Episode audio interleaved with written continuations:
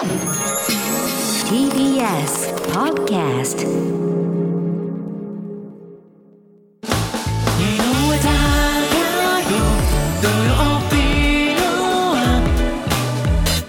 ここからはあの国のあの話。今日は中国上海支局長の寺島宗樹記者です。寺島さんこんにちは。よろしくお願いします。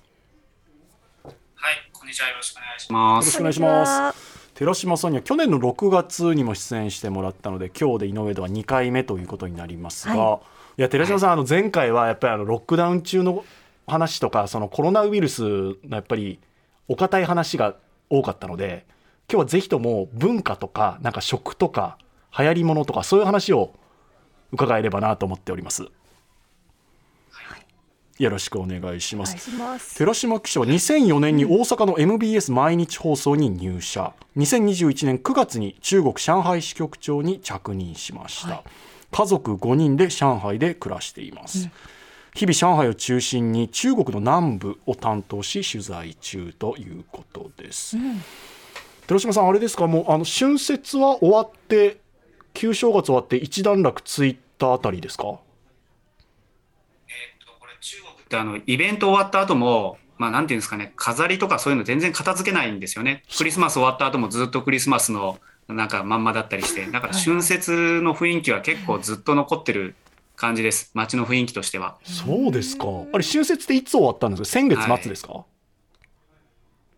えっと、お休みという意味で言うと、えっと、先週の金曜日に終わってるはずなんですけど、まあ、ええ。春節期間として、はい。まあ、長期休暇は金曜日に終わってるはずなんですけど、まあ、1週間以上経っても全然、あの、雰囲気は、あの、当時のままです。なんなら1年間ずっとその春節の飾りつけたままのとことかもあるんで、まあ、いつ終わりっていうと、なんか終わらないのかなっていう気もしますけど、はい。えなんかイベント終わったらある程度撤収して次のイベントに備えてみたいな、日本だとそういう感覚ですけどずっと出しっぱなしなんですか？出しっぱなしですね。僕、去年の年末に歩いてたら、あの、まあ、早速、新年加えらーと、まあ、明けましておめでとうって書いてるなと思ってみたら、2022って書いてたんで、1年間これずっと出しっぱなしだったんだな、みたいな飾りとかもありましたね。本当に、あの、クリスマスは年を越してもクリスマスですし、なんというか、そこら辺の、なんていうんですかね。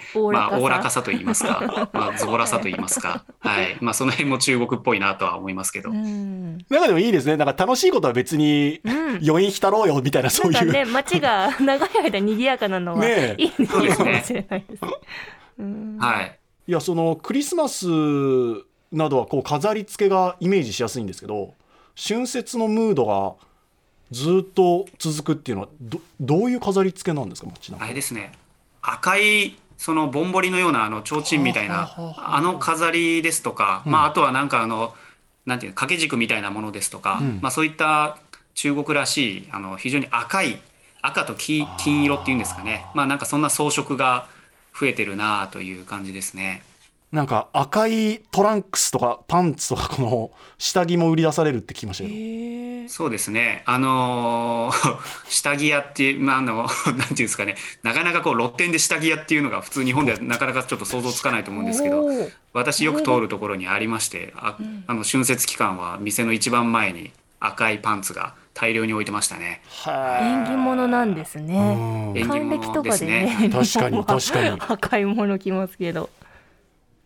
それは春節の期間に皆さん履くんですか？別に年中履くんですか？赤いのえっとね、さすがに人の履いてる下着をちゃんと中まで見たことはないですけど、ただ売り出されているという意味では春節期間には非常に赤いものが、まあ下着も含めて目立ったなと思います。はい。寺島さんは購入されず？えっとね、購入してないですね。ちょっとさすがに買いませんでしたね。そっか、はいそっか。あとはなんか最近の流行りもの、上海でこれ流行ってるよみたいなのってあります？なんか日本との違いで面白いものがあればぜひ。気になったのは会社の近くにですね、この数ヶ月で4店舗、あの、レモン茶の店ができたんですよね。なんでこんな集中的にその手絞りのレモン茶の店ができるんだろうと思ってずっと気にはなっていて、そうなんです。あの、1店舗できたならまあ珍しいなと思うんですけど、数えてみたら会社の近くだけで4店舗もあるんで、まあ、かといってそんな流行ってんのかなどうかわかんないですけど、あの、とにかく手絞りレモン茶が目につくんですよね、最近。非常につきます。はい。え、ごめんなさい。手絞りレモン茶？はい。まあ、手で絞ってるという、まあ、ショーダーと、あの、手で、まあ、絞るみたいなことが書いてるんですけど、うんまあ、平たく言うと手作りだということが、まあ、言いたいんだと思うんですけど、手で絞ったレモンのお茶ってことですか？はい。まあ、レモンティーはレモンティーですよあね。レモ、ンティーかはい、レモン茶、レモンティーにち、まあ、冷やして飲むものなので、多くは。あのーまあ、レモン茶と、あの、レモン茶、うん、そうですね。まあ、紅茶にちょっとレモンが入ってるよりは、レモンがきついかなっていう。感じでですね味としては気になりますよ、ねこの後もちょっとお話伺いたい、はい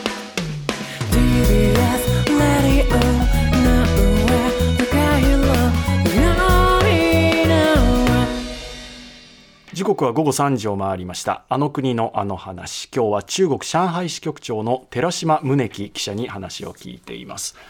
寺島さん先ほどありましたけどこの手絞りレモン茶実際に飲んだことはありますか？地方に行った時にい一度飲んだことがありまして、ええ。まあ、あの、あんまり僕は口に合わなかったんですけど、ええ。ちょっとレモンがきついなっていう、はい、感じでしたね。あの、日本でもそのレモンの清涼飲料水って、まあ、ちょこちょこあると思うんですけど、それよりもちょっと癖があると言いますか、匂いがきつかったというか、はい、ちょっときつい、濃い感じがしたので、はい。まあ、味が濃いものがいいという方には合うんじゃないかなとは思いますけど。え見た目はい茶色いんですか、えっとね、茶色くはないですね。なんていうんですかね。あの、緑っていうんですかね。緑？はい。予想してなかった色が来た黄色でもなく、はい。緑でしたねな。私が飲んだものは。なん茶葉の色なんですかね甘いんですか？お茶なんですか、緑茶っぽいのかあ、甘いですね。甘いです。はい。はい。なお茶というより、まあ、甘い飲み物ではありましたね。はい。それが専門店でこうなんだろうスターバックスのコーヒーみたいに1杯500円とかそういうので売り出されてるんですか？あ、そうです、そうです。まさにそういう感じで、手絞りレモン茶って看板にどでかく出てる感じですね。はい。飲んでみたいでも寺島さんの舌で考えると日本で流行するようなものではないそうですね。あの、ちょっと合うかどうかはわからないですね。皆さんの味覚に。はいやでもちょっと面白いですねね手絞りレモン一茶杯いくらですか？まあ、店によるんですけど、あのーまあ、5、600円ぐらいするので、はい。なかなかちょっと、なんていうんですかね。まあまあまあ、値段、いいお値段だなという気はしますね。はい。飲み物来たので食はいかがでしょうか？今上海これいいよっていうのこれ、えっ、とね、ブームかどうかはわからないですが、ええ私たち、その、お昼がすごく値段が高いんですよね。やっぱそのちょっとした店に入っちゃうと、すごくお昼ご飯値段かかっちゃうんで、やっぱりその昔からありそうなこの地元の人が行きそうな店をまあ基本的に回るようにしていて、ええでそういった店ですとまだまだ値段はあの頑張ってくれてる感じで5、600円で美味しいものが食べられるんで、はい。半、半額ぐらいですね。その普通に、ちょっと外国人も普通に入るような店だと1000円簡単に超えちゃうので、まあ、地元の店行くとまだまだ5、600円あれば美味しいもの食べられるという感じです。やっぱり観光客向けと地元の人が本当に行くところでそれだけ差があるとそうですね。非常に差がありますね。はい。具体的に一つこれ美味しい好きだっていうのをあげるとなんか名前ではいなんかあります？私、昨日も食べましたけど、シャオチャオローって言って、あの、小さい炒める肉って書くんですけど、はい青い唐辛子、あ、なんていうんですか、青唐辛子っていうんですかね。はいはいはいまあ、と、豚のバラ肉を、まあ、炒めただけのシンプルなものなんですけど、まあ、ちょっと辛さがあってはい、とても食があの進むと言いますか、白いご飯とよく合いますね。いいですね、はい白いご飯で言ってもいいですしビールなどのおつまみもいいですねそうですね。あの、だから昼も夜も出てる感じですね、メニューとしては、シャオチャオローは。はいそれが。数百円で食べられるっていうことなんですね。そうですね。これ以上値段上がらないことをいつも、はい、祈ってますが、うん500円ですね、私が行く店は。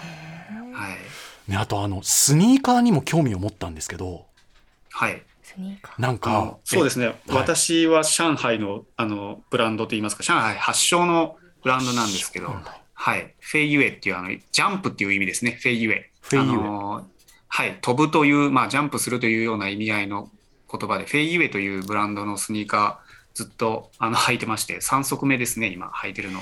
めちゃくちゃシンプルなデザインなんですけど、安いっていうところもあって、まあ、かといって、なんていうんですかね、こう、履いてても別にその恥ずかしいデザインではないと言いますか、はい。割と小綺麗なトリコロール、あの赤、青、白がバランスよく、あの、配置されていて、で、まあ、結構、なんていうんですかね、レトロなデザインなので、あの、外国人にも人気なんですよね。で、私も含めてなんですけど。で、履いてるとたまに中国人にフェイユエだねっていうことを言われるんで、はい。なんかそれなりに、あの、まあ、人気はあるんじゃないかなと思いますけど、上海のブランドってことですよね。上海発祥なんですね。で、その後、はい。ただその後、まあ同じように海外でそのフェイユエブランドで出しているということも聞きますので、今まだ上海の会社かどうかっていうとちょっとわからないんですけど、はいはい。えどんな逆輸入みたいな形ですね。どんなものなんですか？あのーちょっと靴としては非常にシンプルなあのスニーカーなんですけど、うんはいはいあのいわゆる日本で流行ってるようなハイテクとはもう全然ハイテクブランドなスニーカーとは違って本当なんていうんですかね。特に機能機能面で言うと、うん。まあ本当体育館シューズがちょっと小増しになったぐらいのはい、クッション性もまあなんていうんですかあのシンプルなちょっとぷよっとしてるぐらいのクッション性しかないんですけど、はいはいはい。まあ、歩いたりする分には全然良くて、まあ、それで走れと言われるとちょっとまあ、あの、不安は覚えますけどあのえ日常生活を送る分には全然問題のない。はい。おそらく日本でも逆、なんていうんですかね、輸入して販売してるところあるかもしれないんですけど、はへい。えただ値段はおそらく中国みたいには安く買えないかなとは思いますけど、大体どのくらいの価格帯ですか？えっと、まあ、日本円で言うと1500円ぐらいです安ね。いはい。こんな安く買えちゃうんですか？はい。えまあ機能的にも古いものですからね。はい。古いもの？まあ、あの、何も変わってないんですよね、昔から。デザインも含めデザインがてなんですけど。はいなんか。昔からあるなのでブランドなんですかそうですね。うんあの、昔、なんだ、えーっと、まあ、大体30歳前後の中国人の方ですけど、まあ、体育の授業で履いてたよみたいなことを言われたことはありますね。えあなそういうもので、まあ、のなんですか？はい、そうですね。なんか体育館で履いてたよみたいなことを言ってました。学校で使ってたよとかあ。昔もともとはそういう使われ方をしてたみたいですね。そんなおしゃれなものではなくて。いやというのも私あの寺島さんの YouTube チャンネル JNN のやつをはい。見て、このフェイユエっていうのを実際その時寺島さん履いててあこれちょっといいなって本当に興味を持ったゃんですよね。あのが、うん。画像で見る限りはすごくシンプルの白のスニーカーなので,、はい。でそれが1500円台とかっていうのはこれどうなってるんだろうと思って寺島さん興味持ったんですよこれは。あの、ぜひ、私、日本に帰るときにお持ちしますんで。いやいやいや違う違う違う。いやそうそう。ごめんなさいごめんなさい。そんなプレッシャーかけたつもりだってあの 日本で通販とかで買えるんだったらおもしえのじゃあ上海ではそんなに皆さん履いてないんですか？上海発のそのメーカーだけれども。まあ、あの、頻繁に見るということはないですね。あの、そうなんだはい、ごくたまに見かけて、あ、フェイユエだね、みたいな、お互いに、みたいな、そんな感じなので、例えば日本でナイキやシックス履いてる人みたいに流通してるかというと、全然そんなことないです。あじゃあマイナーなんだ。でも画面を見る限りはすごくシンプルで見えましたけどね。そんな違和感なかったんだけどそうですね。なるほど。いいですね。今画像を見てますけどそうそうすごくシンプルなんです。でトリコロールのラインが入ってたりして。真っ白で足の側面に赤と青のラインがピッピッとなんかナイキのチェックのあれが2つ並んだような感じで並んでます、いや可愛いんだよな、本当だシンプルだ体育館履きと言われればんそうかそうなるか。そうそう確かに、うん。私は画像であの動画を見る限りはうん。普通におしゃれな、ああーと思ってね。体育館履きかと思って今、そうかと思って、はいやでも寺島さん今あの申し上げたこの YouTube チャンネルワールドナウっていうものを TBS のニュースチャンネルでさまざまなところからやってるんですけど私が見た中では寺島さんの前回のが一番面白かったですよ。すごく面白かったです。